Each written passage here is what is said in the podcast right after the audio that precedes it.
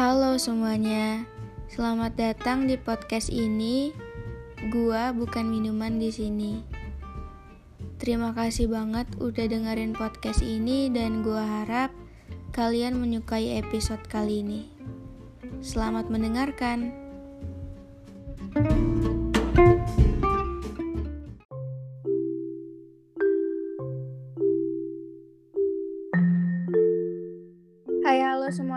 Kembali lagi bersama gua bukan minuman di sini. Jadi di episode kali ini gua bakal podcast bersama teman gua Nur Afifa. Nur, sapa dulu Nur. Halo. eh, ini aku. Anda adalah alumni alumni alumni Wisma Atlet. Yes, alumni Wisma Atlet. Kayaknya baru-baru aja ya alumninya. Iya, benar sekali. Jadi uh, posisi lagi di mana Nur? Uh, untuk sekarang aku sih lagi di kosi. Iya, udah keluar ya jadi atlet ya. Iya, udah keluar jadi atlet. Karena udah lima hari di Wisma Atlet ya. Iya. So, buat kalian yang nggak tahu Nur Nur ini tuh teman sekelasku. Jadi kami akan berbincang-bincang Pak karena nyamannya seperti itu. Jadi Nur ini jauh dari orang tua ya latar belakangnya dan kuliah di ya. Ya benar banget. Nah jadi eh, kenapa kronologinya kamu bisa masuk Wisma Atlet? Apakah anda sendiri atlet? Ya jadi aku sendiri ini bukan atlet ya. Kenapa bisa masuk Wisma Atlet? Uh, singkat cerita aja. Mungkin selesai semua nggak cuma aku aja sih. Uh, teman-temanku juga pada selesai PKL kan. Mungkin terpapar dari kita selesai PKL itu. Singkat cerita juga, pada malam pokoknya tengah malam jam satu tuh uh, kita ngerasa suhu tubuhku nih tinggi banget gitu. Nah aku uh. sama adekku ke ke rumah sakit untuk memeriksakan. Oh jadi jam satu malam itu rumah sakit masih buka ya? 24 jam? Yap, uh, rumah sakit masih buka dan aku ke situ sama adekku sih berdua aja. Buat ngapain?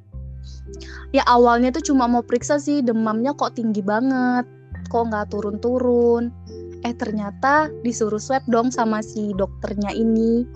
Ya terus? Hmm, sudah di swab nih. Ternyata garis dua positif. Ya jadi uh, Nur ini tuh terindikasi COVID sehabis dari magang kan ya Nur ya? Iya benar sekali. Karena sebenarnya juga beberapa teman kami waktu magang itu ada lumayan ya Nur yang terindikasi positif. Mm-hmm. Jadi kalau buat yang belum percaya COVID itu ada ya saksinya ya kita. Kita yang terjun langsung tuh ngerasain bahwa ya COVID itu memang nggak direkayasa nyata. Karena salah satu pasiennya sendiri ya Nur Afifa itu sangat-sangat tidak enak kalau kita kena nah, mau ke mana-mana susah. Nah ya benar jadi kalau uh, latar kenapa bisa masuk wisma atlet itu kenapa bisa? Sedangkan kan biasanya orang tuh isoman tuh di rumah sendiri. Kenapa Nur isomannya di wisma atlet? Ya singkat cerita aja ya.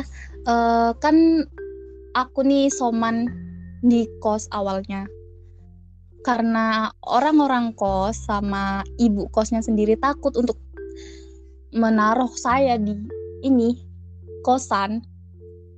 Aku disuruh pergi gitu dari kosan.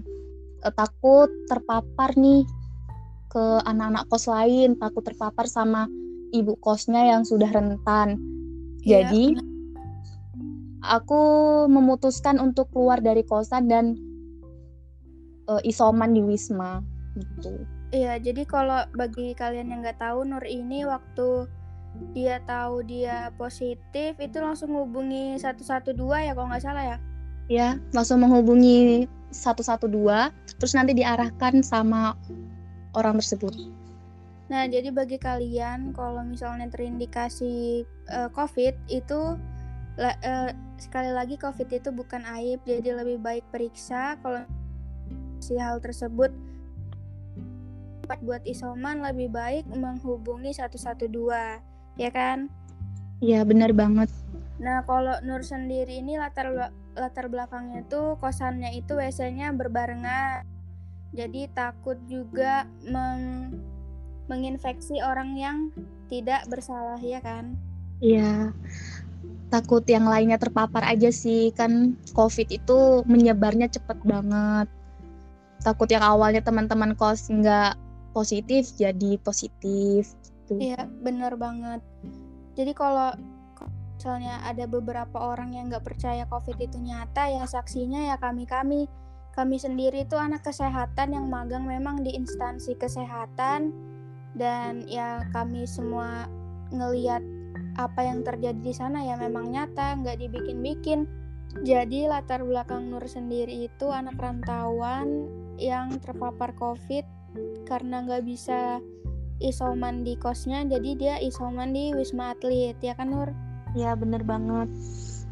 Nah kalau obat-obatan yang didapat sendiri tuh banyak nggak kira-kira? Uh, kalau untuk obat-obatan sih aku kemarin dapatnya dari rumah sakit karena periksa tadi tuh kan. Kalau untuk di wismanya sendiri kita konsultasi ke dokter yang ada. Kalau misalnya kemarin aku tuh konsul ke bapilnya sih dan dikasih obat-obatan dari situ gitu. Kalau misalnya pelayanan di Wisma Atlet sendiri itu gimana dari makanan atau ruangannya? Menurut kamu itu oke okay atau enggak kira-kira? Kalau menurut aku pelayanan di Wisma sendiri tuh sangat-sangat terpenuhi ya. Untuk tempat tidur aja kita udah dapat tempat senyaman itu, ruangan yang ber-AC, terus udah ada kasur untuk tidur, ada bantal, untuk makan sendiri itu terjamin. Kayak kemarin aku dapet snack pagi, sarapan, terus ada makan siang, snack siang, makan malam gitu. Jadi ternyata Wisma Atlet itu ternyata sebagus itu berarti kan ya? Iya, bener banget. Kalau untuk harga sendiri isoman di Wisma Atlet itu kira-kira bayar atau gratis? Untuk isoman di Wisma sendiri itu tidak dipungut biaya atau gratis ya. Jadi kita tidak ngeluarin ini uang untuk bayar wismanya berapa, makannya berapa, obatnya berapa gitu. Gak ada bayar. Jadi semuanya nah, gratis. Nah, jadi uh, begitu kan pokoknya kalau alurnya saat Anda terinde teridentifikasi COVID itu yang pertama swab periksa apakah benar positif atau tidak. Lalu kalau misalnya tidak ada tempat untuk isolasi mandiri, misalnya di rumah tidak ada ruangan yang terpisahkan dari keluarga, lebih baiknya itu menghubungi 112, ya kan Nur? Ya, bener banget. Pasti mereka ngasih jalan keluar kok mau isoman di mana. Kita nggak usah khawatir kita nggak ada tempat kita pasti dicarikan tempat untuk isoman dengan nyaman. Nah, benar sekali. Nanti udah menghubungi 112, nanti diarahkan untuk ke Wisma Atlet dan sampai sana juga mendapat pelayanan yang sangat-sangat bagus ternyata di luar harga yang bisa dibilang tidak dipungut biaya. Ya, benar banget. Jadi kalau misalnya masih yang belum percaya dengan COVID itu nyata atau COVID dibuat pemerintah karena mau Idul Fitri atau mau puasa, eh, coba mungkin kalian bisa testing-testing dulu ya kena COVID. Jadi ngerasakan gimana dampak tidak baiknya ke diri sendiri. Eh, kalau Nur sendiri gimana ada pesan-pesan nggak sih buat orang yang masih nggak percaya kalau COVID itu memang ada? Uh, pesannya tuh mungkin sekarang harus sering-sering jaga kesehatan ya imun soalnya covid itu nyata kita sudah ngerasain sendiri terin terpapar covid ya. Terpapar, terpapar tuh nggak enaknya gimana? Dijauhin orang. Uh, untuk yang kena covid atau orang yang nggak kena covid itu kita jangan uh, berpikiran ih dia tuh kena covid kita harus jauhi. Tapi kita tuh kayak semangatin biar dia tuh imunnya tambah kuat biar dia semangat untuk sehat. Iya benar pokoknya jangan iya. Iya lanjut lanjut. Pokoknya kita tuh jangan bilang ah covid ini tuh direkayasa oleh pemerintah. Covid ini ada pas waktu idul fitri atau ini nih, nih. itu jangan ada pikiran kayak gitu deh.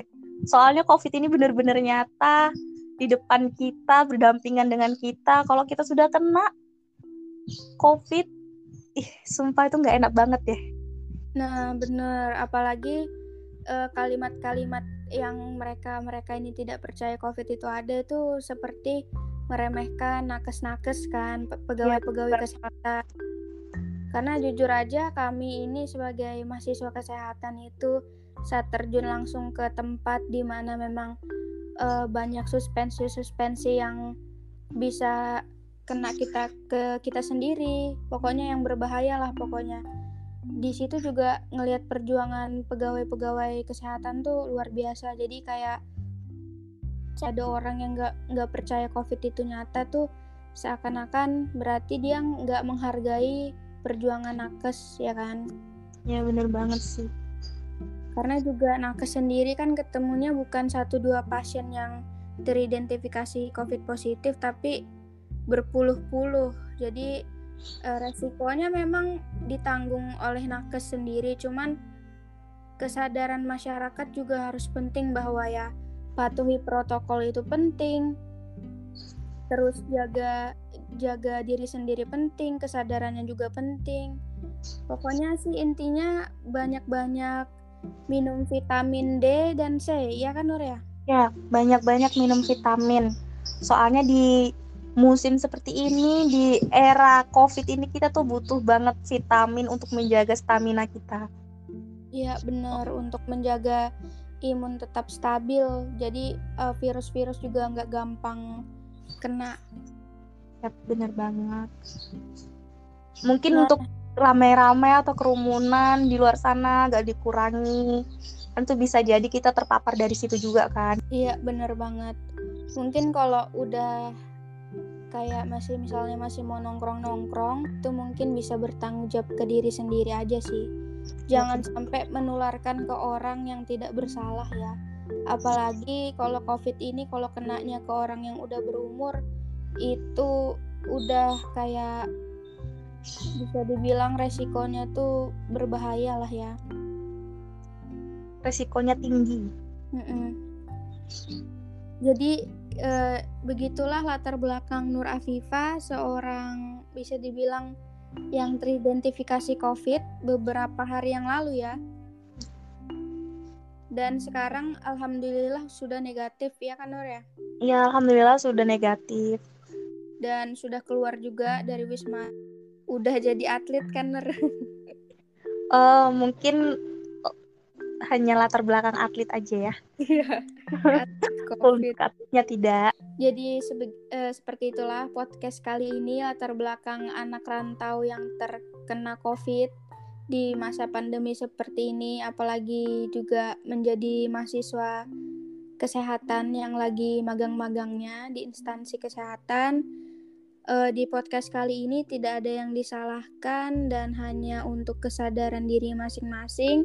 Kami harap juga diambil pelajarannya dan negatifnya dibuang saja.